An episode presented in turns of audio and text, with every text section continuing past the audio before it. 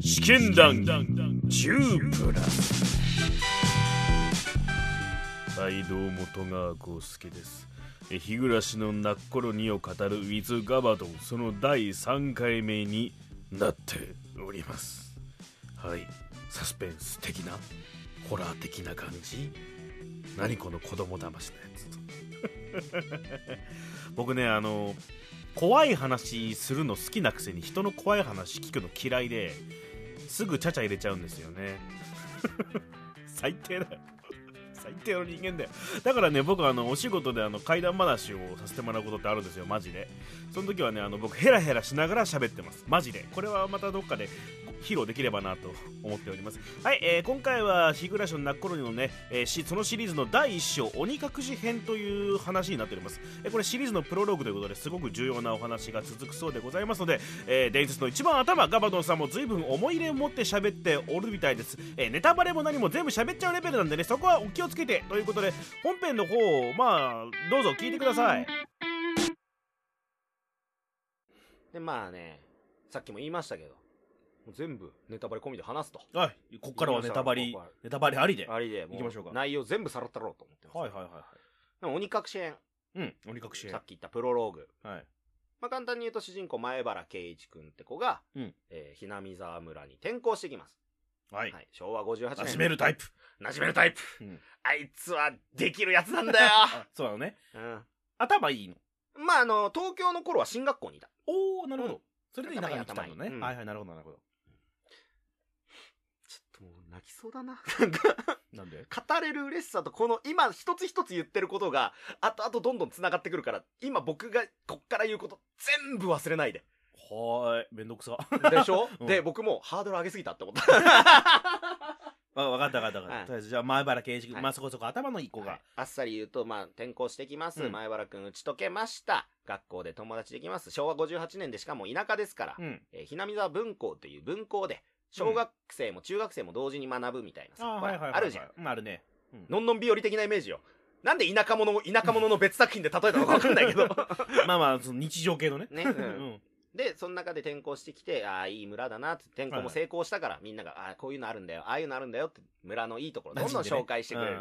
いい村だなあの、ほほんと、うんうん生きてるんですけれども、ある時に、はいその、大人、ある大人がね、まあ、大い人るんですけれども、うんその、まあ、富武さんって方が、うん言った一言で一気にガラッと変わっちゃうんですよね。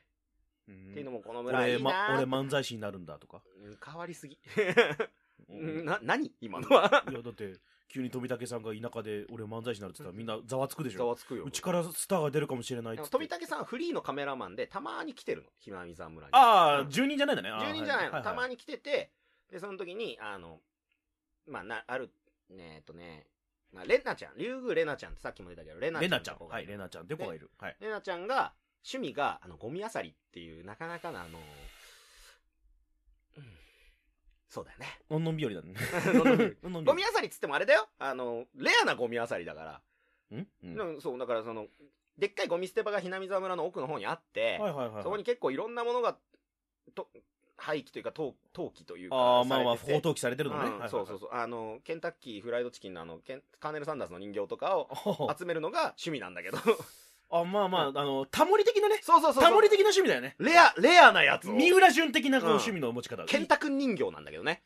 あー著作権のためにまあまあまあまあまあいい言っとくといい趣味してるよでも限りなくカーネルのサンダースなのよ。まあまあまああの頃の、いわゆるそういう、飾りのでっかい人形とか、そういうのを、なんか珍しいものをねうん集め田るのが舎にないものがまだそこに流れ込んでくる可能性もあるからねで、それの趣味に付き合うと。はいうんちくんも馴染んできたから。レナがゴミ漁り行くから、じゃあ一緒についてくゴミ漁りわーのっつ手って。伝いをうんで、レナちゃんもずーっとやってる間に、うんあ、俺疲れたからちょっと休んでるわーっつったら、うん横からフリーのカメラマンの富武さんって方が来て。俺と漫才やらないかって違う違う違う。フリ ーのカメラマンがねそう何、彼女何やってんのっつうって。んそれで、ケイチ君がなんかちょっと、良くないボケ。だからさっきの漫才師で言ったら、良くないボケをよすくるんないですボよ。ケをするわけねさあ、死体でも探してんじゃないですかねって言うんですよ。ほう冗談なんだよね冗談でね。冗談なんだよねうんそしたら、富武さんがいきなりそれまではなんかこう、えー、この村に最近引っ越してきたの、ういとか言ってたのが、急に。嫌な事件だったね。え、え、え、え、ボケ、ボケですやんっていう。ああ、なるほど。なんかゴミあさりしてる子見て、死体でも探してんじゃないあんなのっつったら、嫌な事件だったね。。はあ、いい導入ですね。うん。はい、はい、なんすか、なんすかっつって。なん、な、うんな、なんすか、なんすかっつって。いやぼ、ボケを重ねたちだって、どういうことょっと新しいボケですね。えしあ、知らないのかいみたいなな。るほどそうってくるのそこで、まあ、レナちゃんもゴミ漁り夢中ですよ。で、その間、大人と、まあ、えー、ケイイチが中1、中2かなうん。中二かはいはいはで、話してるい。。富武さんいくつぐらいな富田さん30あそんぐらいなんだとかかな。はうん。のフリーのカメラマン。フリーのカメラマンさん。で、そう言って、なんかこうこうこういう事件があったんだよっていう説明が入ってくるんですけれども、はいはいはい。そ、れが、うん。はさっきタイトルになってる鬼隠しっていうのがあると。あ、この村では、ここ5年間、 5年間。毎年お祭りの日に、一人が死んで一人が行方不明になってると。おいおいおいおいおいおい。うん。うんその行方不明かそれともし、その1回目の事件のうん。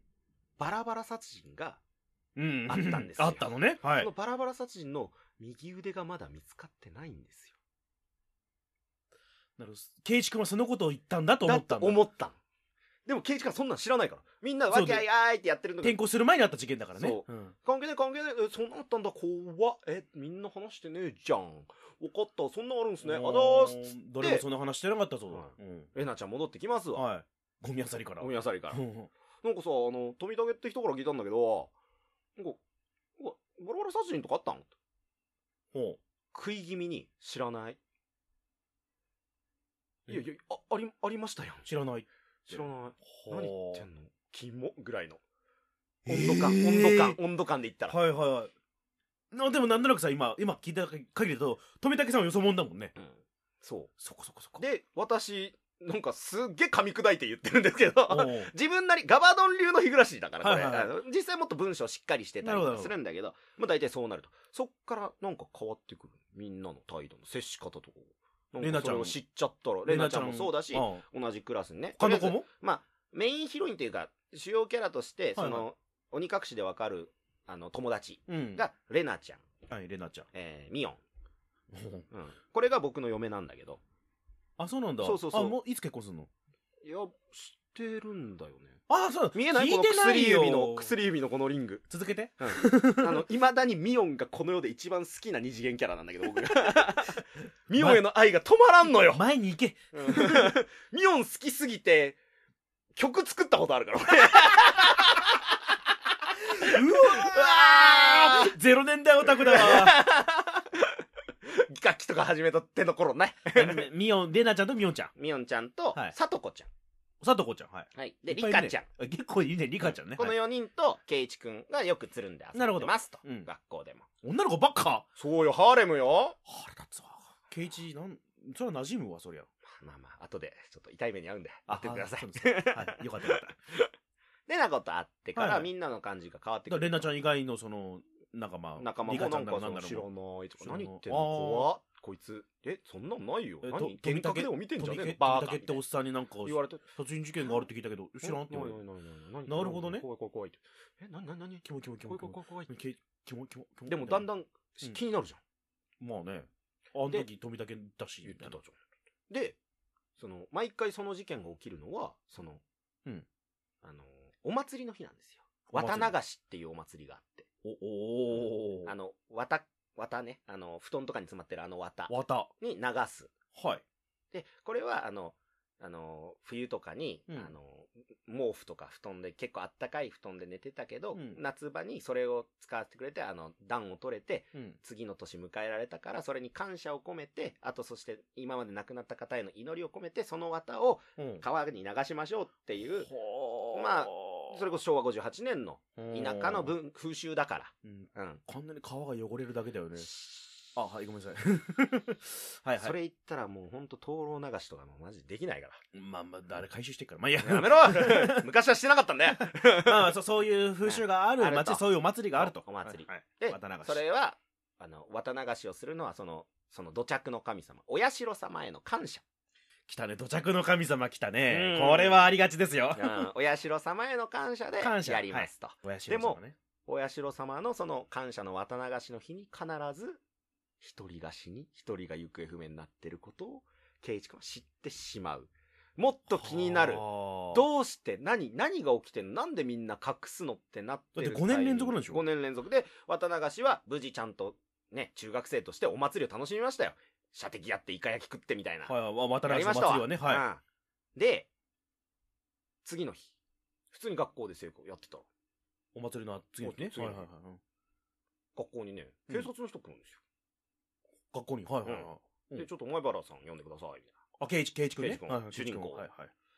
で、なんですかって警察、お、え警察、何うんあのー、そんな陰キャっぽいの いやいやいや、これはまあうん適当よ。はいはい大体のあらすじを概要せずに。はいで、昨日、富武さんが亡くなり ました。おおおおおおおおお死んだ。死んだ。で、んえみたいな。うん。なんでですかだその陰キャっぽいなのん。でですかほんほんほんほんほんっていう。でほんほんっていう。ここでこういう感じで、はいあの、なんか、田んぼのど真ん中で首をかきむしって、自害して死んでたみたいな。うわー。何何何みたいな。お怖い怖い怖いってー。怖いわ。で、あのね、うん。死亡推定時刻っはい。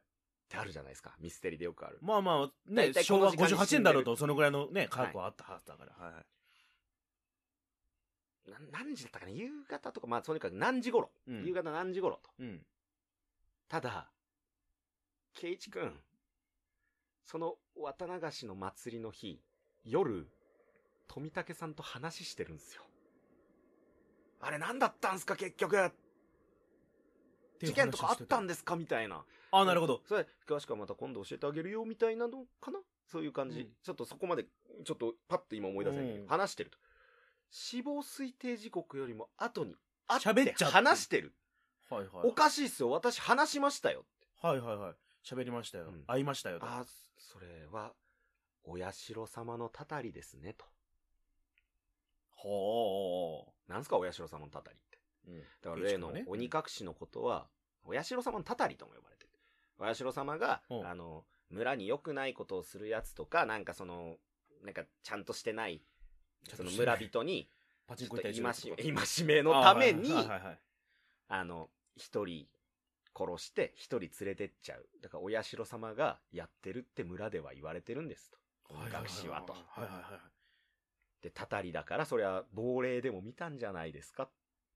うーん。怖い怖いケイジ君、お、お、お、お、お、お、お、ほぼぼぼほぼぼぼととりあえず、なんかあったらお、う連絡してくださいって、大石さんっていう刑事に言う、け警部に言われはいはいて、はい。別れて。おじさんは帰っちゃう。うはい。ん、学校も、とりあえず、あわわ、あわわ、クラスに戻った。うん。みんなが、え、誰と何の話してたのねえ、教えてよ、みたいな。な、な、な、な、な、な、な、な、大石さんも外の人じゃお石さんはね、一応県警の人だから、あ。村人ではないんだけど、は村に近い、あの、なるほど隣なるのほど市かな。あはあはあ。沖宮っていう市の県警察まあ署まのあまあ方まあ。まあ、そこ死刑のか、うんじ、地元の人ではないってことね。そうでもずっとそのこの事件を追ってるはいはい人、はい。5年間死んでるわけだからね、人が。うんっなるほど。ていうのが大石さんって人と話して何の話してたのみたいなで、みんなに聞かれ詰めると。詰めですよだんだん怖くなりますわなはあはいどうしようどうしようってそしたらだんだん話を聞いていくうちにうん。サトシっていう男がいたとサトシ。それは学校にサトシ君って子サがトシ君って子が、まあまあ、ケイチが来る前に。いたとあでもサトシってどううしたのって聞いたサトシ君は転校したんだよんあ、だからケイジ君が、サトシっていうやつが存在したけど、うんっていう話、サトシがいたっていう話は聞くけど、今あのクラスにはいないってことね。いいないいないないから、そのサトシっていうやつがいたって聞いたけど、うん今しどうかしもてんサのトシの存在は隠されてたんですよわざわざ言われなかった。そうで、うんなんかその流れで、サトシってのを知って、サトシっていたらしいけど、どうなしたの今のどうして転んの校しちゃったんだよ。転お校ー。うん転校したんだ。転校したんだもってならないじゃん、もう。う、ここまで来たらね。ここまで来たら。一人死んで一一人人いなくなって。る。転校。いなくなってる転校ね。転校、てん転校ね。うん、ってなるわけみね。んはながサトシのことを話したがらない。いはいはい。サトシが何やったのか、サトシのロッカーだけある。あ、ロッカーあるんだ。ううんんで、サトシのロッカーには、なんか、意味深なメモかなんかあったかなあれ、どっちだっけなあれ、さ、ちょっと忘れたな。まあ、とにかく、バットがあるんですよ。野球部だったのかなうんサトシの痕跡はあるわけだねサトシの痕跡はある。サトシがいたという痕跡はあるけど、うんサトシがいないんですよ。みんなの中に。はいはいで転校したと言われるんだでバッ トだけがあるあとだけある 怖い刑事思います、はい小池栄一君は怖いだんだんだんだんサトシにのように俺は二の舞になるんじゃないかって。ああなるほどだってみんねなが疑ってるし、村人の人もなんか今まで優しかったのに急に鬼隠しのこと調べたら、お社様のこと考え出したら急にみんなが手のひら返したように、ほう扱いが良くないと。うんうんうんで、どんどんどんどん、うんこう、なんていうの疑っていくわけですよ。誰が犯人なんだ俺を狙ってるのかいや、違う。みんなそんなことしないとかは、あ葛藤になるわけですよ。はいはいもうそのサウンドノベルって言ったじゃん。もう BGM が完璧なの。はいおうおうこんなタイミングで音切るってタイミングで音切って平穏だったり、逆にその流れで普通に平穏じゃなくなるみたいな。スターンって言って転校したんだって言われたら、もうこっちは没入感で読んでるから。ペレレレレペペペレペレペレそうサトシサトシってやつ聞いたけどなんかどうしたのペレいないよって転転校したよ言われるわけね なるほどはぁーってなるじゃなるほどねうんうんうんビジュアルノベルいいねん。いいう ね。んそうなって、まあ、だんだんだんだん、そういうのが積み重なって。でも、どんどん調べていけば調べていくほど、富武さんと会ったのは事実だけど、富武さんが死んだ時刻は間違ってないって警察の人は言われるし、警察の人になんか気をつけてくださいとか、あの村実は怖いんですよみたいな煽りも食らうと。はあどう無責任だどうしようもう だから、あもう警察つけろよ家にずっと、常駐させろバカ野郎って思うんだけど。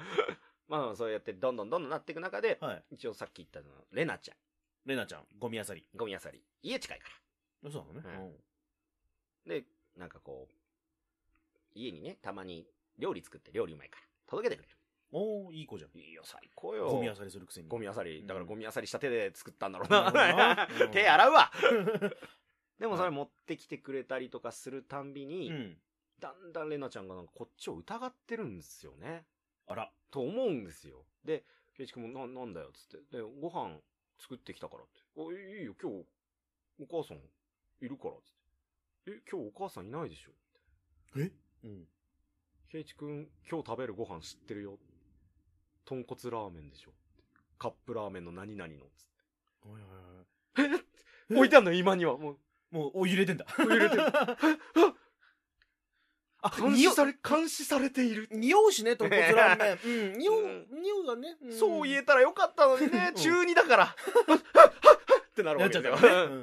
うんら、料理作ってあげるよ。料理作ってあげるよ。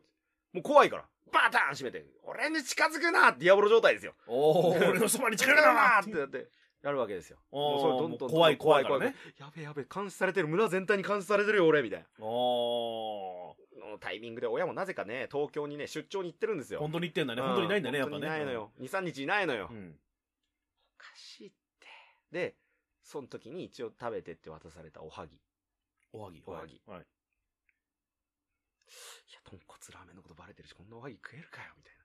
いや、でも待てよ、友達は信じなきゃダメだと。おー、いいやいそいんいな子じゃん、ケイチ君。ダメだと。うん主人公ですから、やっぱり。あおはぎ。そんなことない。大丈夫だ。バクって食うんですよ。針は入ってんですよ。針入っ てんす。針入ってんすか。あー、ト針入 ッってんすよピングでね。 はい。おはぎ、豚骨ラーメンだけけに針がねとか。 うん。取ってきよかったねはいはい。もう確信じゃないですか。殺しに来てると。はいはいはいはえぐいえぐいえぐいえぐいと。い。やばいやばいやばいと。で、親代様のたたりってやつを信じ始めるんですよ。これあるぞと。こいつら親代様のたたりにかこつけて、はい。はいなんか村に馴染まないやつぶち殺しに来てるなと。もはいはいはいはいはういそっ。から目血走るわけですよ、ゲイジ君も。はいはいはいでもう常にサトシのバットを武装して。サトシのバットなのね。うんおう昭和58年ね、田舎をバット持ちながら歩いてるわけですよ。 ああ、、普通だ。普通じゃ ね普通だ。割とよく見る光景。野球行くんだったら。えよ。まあまあね、中島むとか、きね。出しのバッ トで。てれれれれって。で、てれれれれでよかったらいいんですけど、うんさーみたいな BGM ですよ。も う、怖怖い 怖い怖いと。まあまあま あ、なんか起きる。るなんか起きるっつって。キョロキョロしながらこう見てるわけね、こうバット持ちながら。うんでもそんなやってたら、また次の日、はい。親いない時に、はい今度はさっき話した僕の嫁、あ、違う、ミオンと、ミオン、ミオンちゃんがね。ミはいオンとレナがまた来るわけですよ二。人で、はいはなんか元気ないみたいだから、見舞いに来たよと。い。おーバット持ってるのに野球してねえぞ、うんなんか変だからと。おー。ってめえらだろ、変なのはと。はいはいやはべえだろ、もうこれ、2対1、親いない、か、勝 てないい頑張れ男なんだあーレナちゃん同い年。からはいミオン1個上かな。ああそうなんだねうんはいはい中3だね、ミオンがう。んで中2だから。うんうんで、なんか家あげてよ、みたいはいな。つってでもまあ、でもどっかで信じたいと。はいはいはい俺がなんか変な、なんなら一発やりたいだけだ、もうやりたい。3P だ、3P っつって。うん親いねえし 3P 親にいねえし 3P、3P っつって。はいはいはいはい余計な話ばっかり。これまだ一章なのよ。まあまあまあだからあのどまあ結局入れたの中に中に入れた。入れたうん。で、そしたら、なんかちょっと、急に変な感じになって、二人の目が、パキって。まあ、絵か、絵あるから一応サウンドのああそうね明らかに目線がもう、あの、ね、あの、ハイライトが消えまして。ああ明かりがね明かり目が消え暗くましてなるというか文章がどんどん怖くなって。はいはいはいあの、それじゃあ、ケイチ君には元気を出してもらわないとね。っていう発言とともに注射針を出す。針針 針怖い怖い怖い怖い怖いマジのやつ元気元気出してようん出してよ注射大注丈夫射器だからを出してよつっねてで、ちょっと場面転換。おいその場で、なんかね、文章急に場面転換して、気がついたらちょっとバットで二人ほど、ケイチ君がぶち殺していまして。 あの、やっちまった後にこなるのんでこの下あたり飛ぶわけねね。ねそう、ん急に飛ぶんですよ。殺しちまった後。注射針だーっつってあーあいつら全員で俺のことを殺しに来てんだばーなると。なるとそこの描写になると。で、うんまた場面が飛ぶと。ほう、うん、次はそのさっき言った大石警美味し部。けずっぶとはい木南沢のことを調べ調てたべてた美味しけぶうんに視点が移るとそう。で、電話がかかってくる。なんだろうって出る。うんうんそしたら、もしもし、前原です。はいあ、前原さんどうしたんですかって。僕はもうダメです。ほな、何どうし、どうしたんですかって言って。うん、さっきから、親代様がずっとこっちを見ていて。う、うん、僕はもうダメです。今もう後ろにいるんです。うわーって叫び声で電話が切れるんですよ。うんうんうん今救援送りますからとかそう言ってももう全然。聞こえない、うんで、翌日圭一君が死体で発見されて、鬼隠し編終了終わり解 いてえ何が、何が起きて何があったか全くわかんないでしょまあ、ただの嫌な実験っていうか、なんかこれ、これが恋愛ものだったらただのなんかこう、胸くそ読んどる終わるだけの話じゃない、嫌な事件だったねってまさに最初富武さん言ってましたよ。うんけど、だから、あの、ミステリーとして答えが用意されてるわけだよね。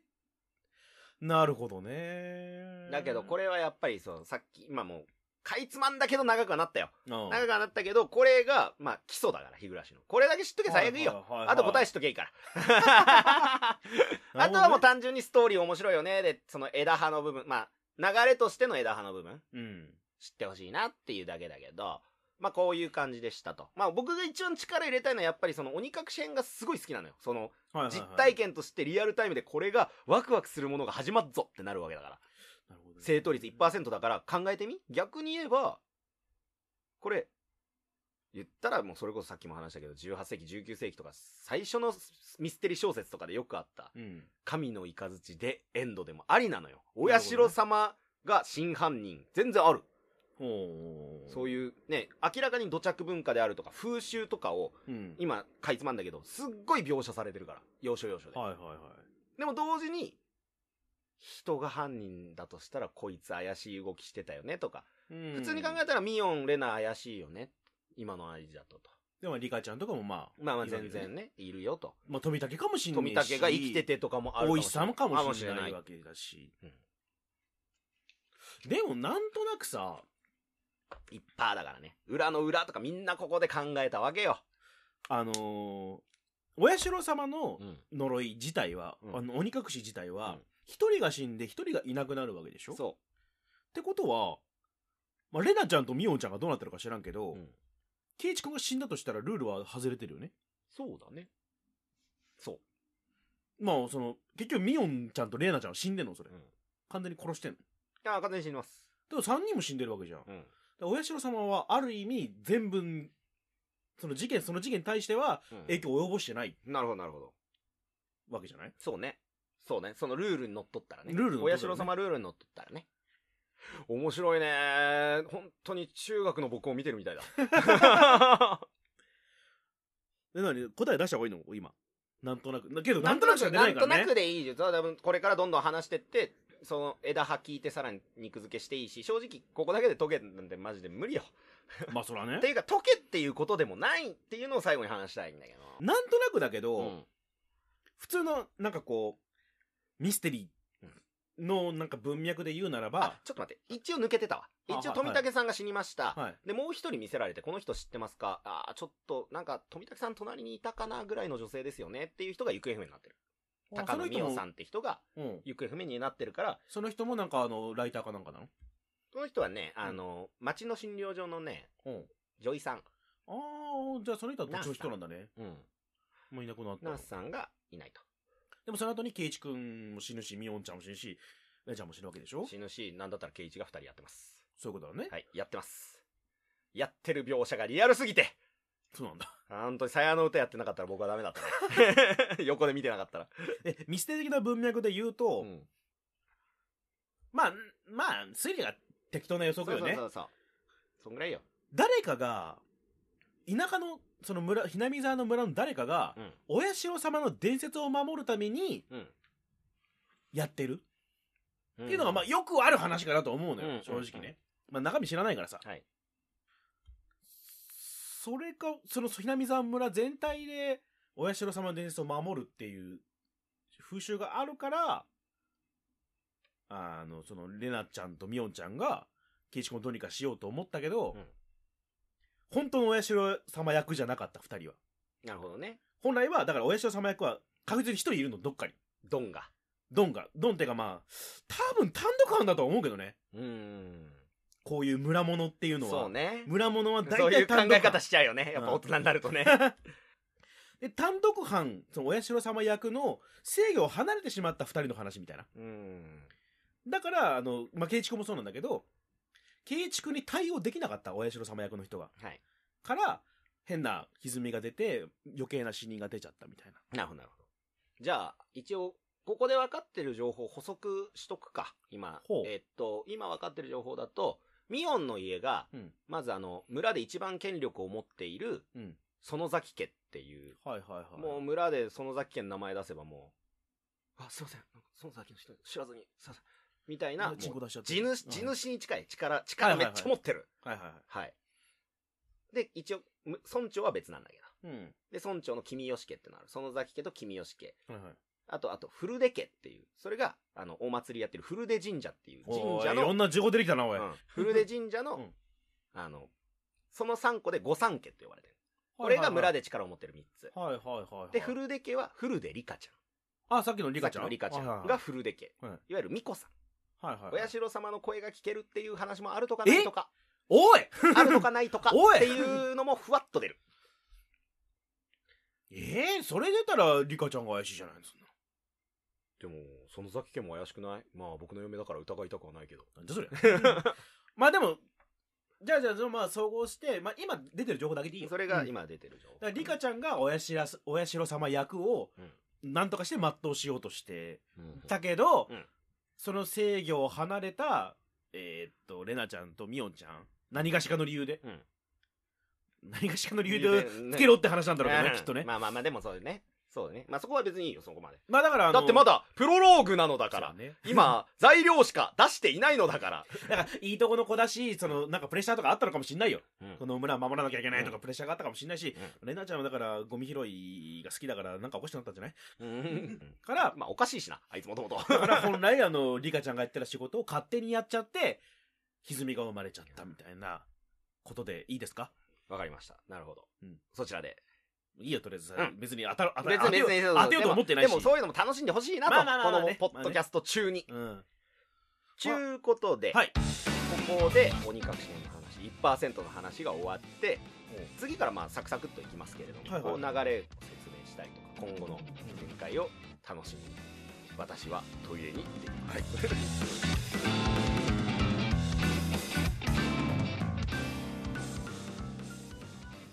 はい、聞いていただきました。え、鬼隠し編のお話でございました。まあね、あの、ガバドンさんの熱意はもちろん、僕がどれだけ何も知らないかは伝わったんじゃないかなと思います。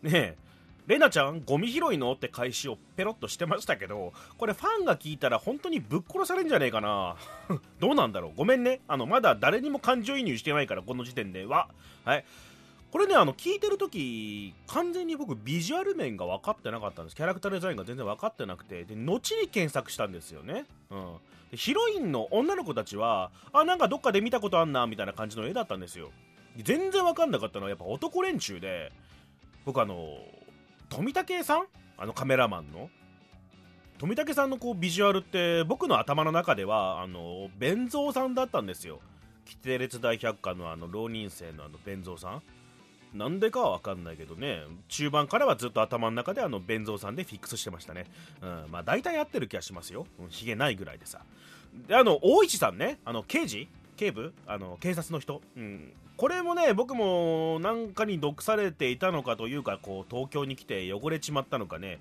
なんかこう頭の中でね渋いかっこいい親父だと思ってたんです神宮寺三郎ぐらいかっこいい感じかなと思ってたんですよでなんかこう同人誌とかで圭一君と大石さんが受けだ攻めだってやってるでそれの横からこう富武さんがれ横連歩してなんかハンカチ噛んでるみたいなことがあるのかなってトイレタイム中思ってたよ、うん、弁蔵さんがまあまあねあのだからあの学校でねこうお医師さんに呼び出された圭一君がねこう応接室でいろいろ聞かれてで圭一君がぐったりして教室に帰ったら女性陣にねあのどっちが攻めなのって聞かれてげんなりするっていうねこれは僕の嫌な実体験でしたはいすいませんとかなんとか思ってたよ渋いおやじさんかと思ってたらさあの中年太りのおっさんなんですねあのかなり冴えない感じてかちょちょっと汚いっていう感じのおじさんでしたねでアニメ版なんかほら声茶風林さんなんでしょチャップさんはあそういう感じちょっとアニメ見たくなったななんつってねはい、えー、ということで次は白線流しおよびは綿流し編綿流し編でございますということで、えー次回もお楽しみに